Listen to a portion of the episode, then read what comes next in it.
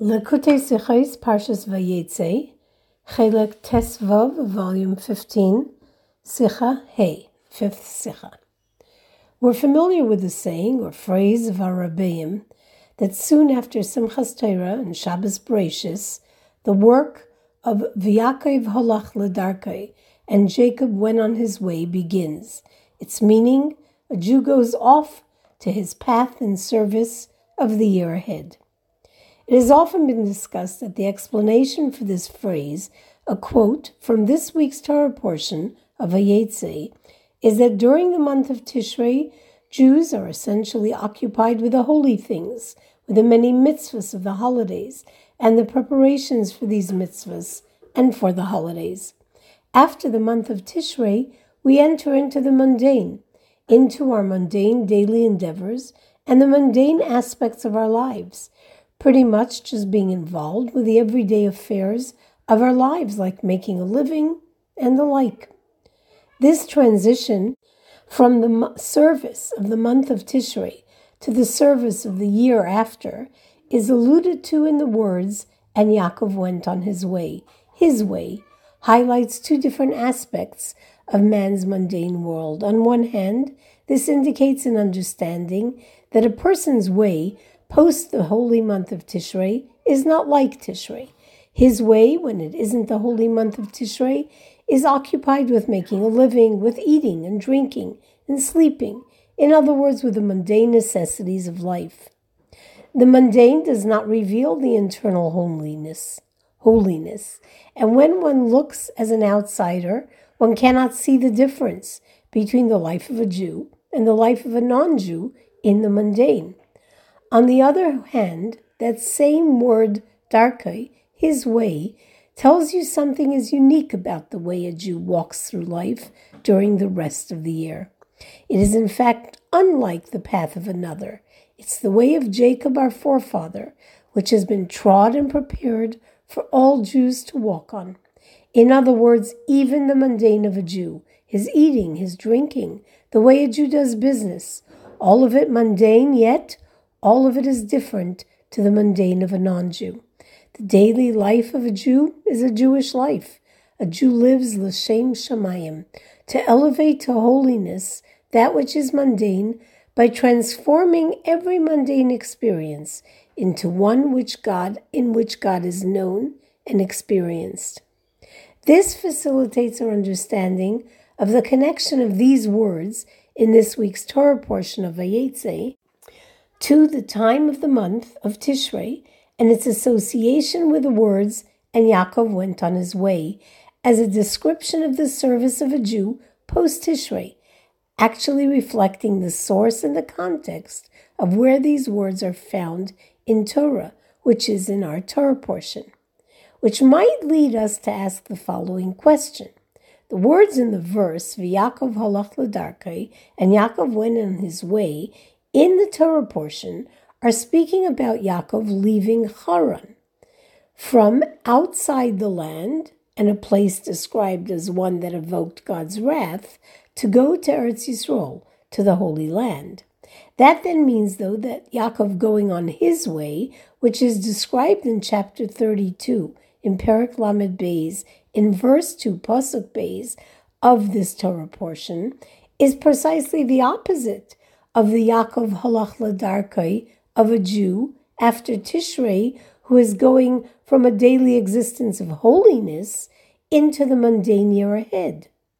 The explanation for this is that these words, and Yaakov went on his way, are written at the end of the events that speak of Yaakov escaping Lavan, Lavan, his father in law, giving chase, the arguments between Yaakov and Lavan, final conclusion with a verse that tells us, And Lavan arose early in the morning and kissed his sons and daughters and blessed them. And Lavan went and returned to his place.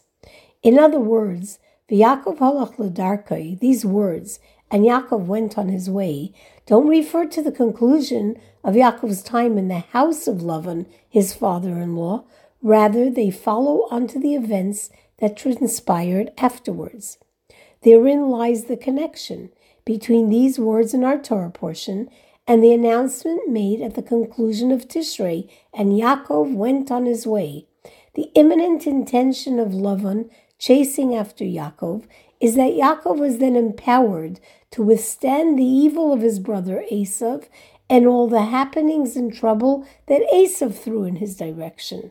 It was, in fact, a refining of Esav, and this refining is similar to the way the month of Tishrei empowers the work of refining the year to come. The explanation of the Maggid of Mezrich will give us an even better understanding of this idea.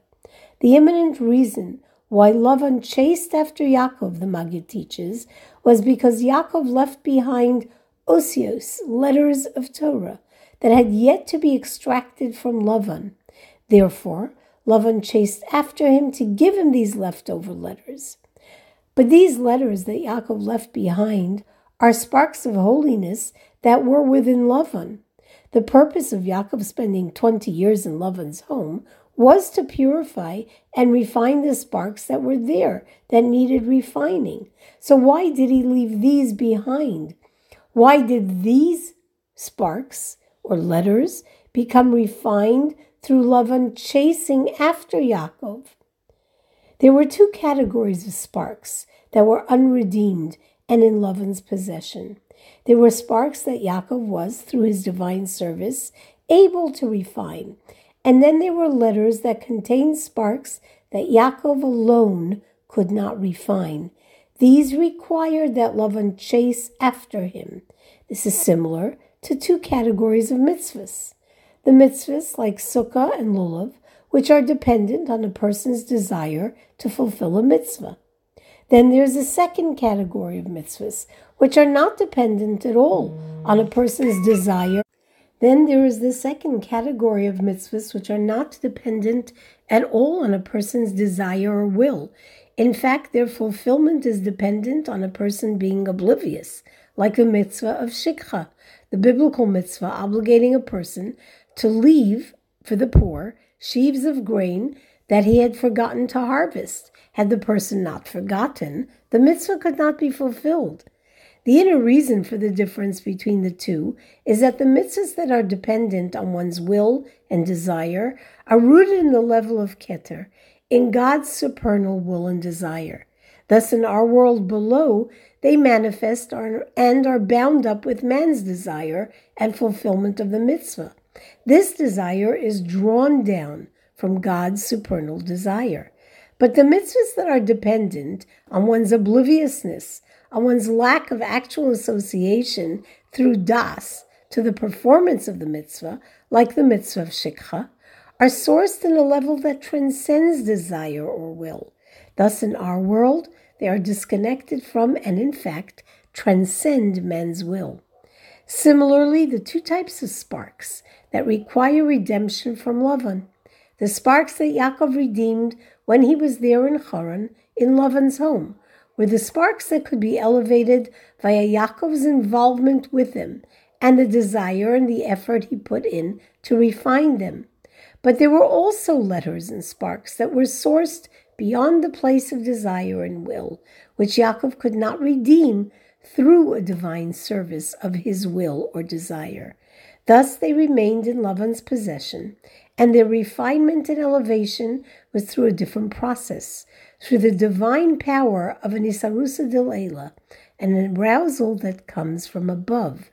The name Lavan, which means white, references this holy level via which this divine power, this arousal from above, is drawn below. Our sages comment and say that when Jacob asked the townspeople, Do you know Lavan, the son of Nahor? This is actually the question Do you know the one who will whiten your sins so that they will be white like snow? This explains the Alter Rebbe is the concept of Lavan Dikdusha, the white of holiness, the supernal level of the light of the essence of Ein Sof, light with no refraction and no vessels, represented in white, the only color which is not a combination of other colors together. White is just as it is, undiluted and unchanged, as is the light of the Ein Sof. Therein lies the connection of Lavan and the whitening, the forgiving of our sins in the future, so that they appear white like snow. Forgiveness of our sins flows from the essence of Ein Sof, which transcends the order of evolution of creation, the Seder Hishtalshalut. This is the Lovan Ha'elyon, the supernal whiteness, the very source of white as it evolves in this world. It's for this reason that the sages say that tshuva alone without Yom Kippur is not sufficient. It's the essence of this holy day that brings actual atonement. Teshuvah is motivated by a Jew in this world and cannot, without the supernal whiteness and light of Ein Sof, which is embedded in the day itself, bring atonement.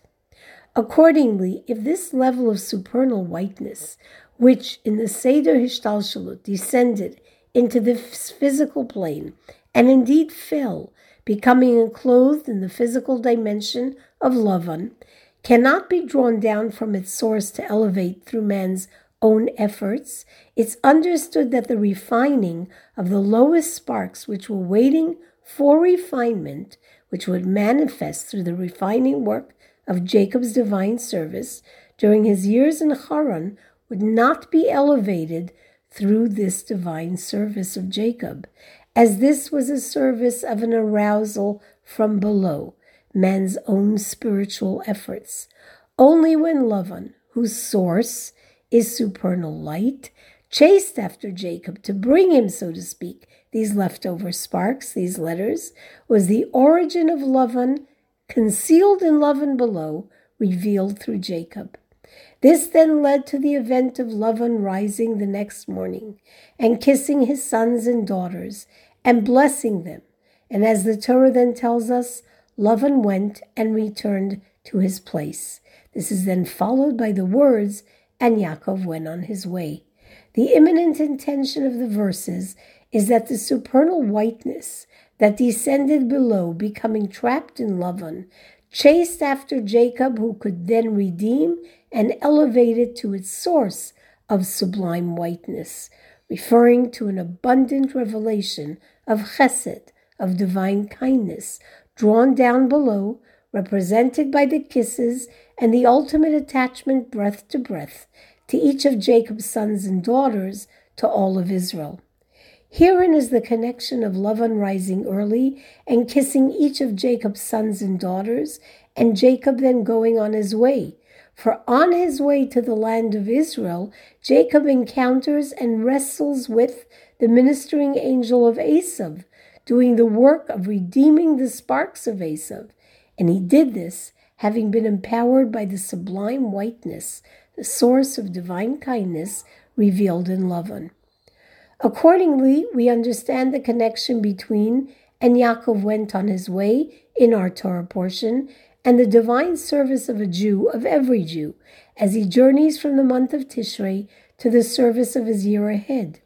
After the days of inspiration and intensive prayer in the month of Elul, in the days of Slichos, and particularly in the ten days of repentance between Rosh Hashanah and Yom Kippur, during which a Jew arouses and draws down whatever he can with his own efforts, God responds with a flow of revelation of the sublime whiteness, hence the special white garments of the high priest in the temple on Yom Kippur, which symbolize the actual revelation of the sublime light of Ein Sof on this holy day, the day upon which the essence of God's desire is reflected in the atonement granted by God, referred to as Ke'erez Balavanon, a cedar in Lebanon. Again, the root word white, Levanon, used to signify that on this day God whitens the sins of Israel.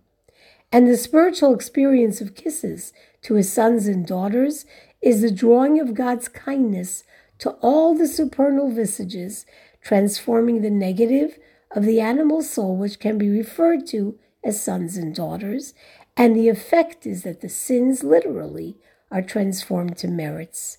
This is why immediately after Yom Kippur, when the sublime whiteness is drawn down, the work of Yaakov Halach Ladarko, Jacob going on his way, begins, taking full effect, essentially beginning in full force after Tishrei, after the full revelation of this divine sublime whiteness, the abundant revelation of divine kindness as it descends and is revealed in the festivals of Sukkot, Shmini Atzeres, and Simchas Torah.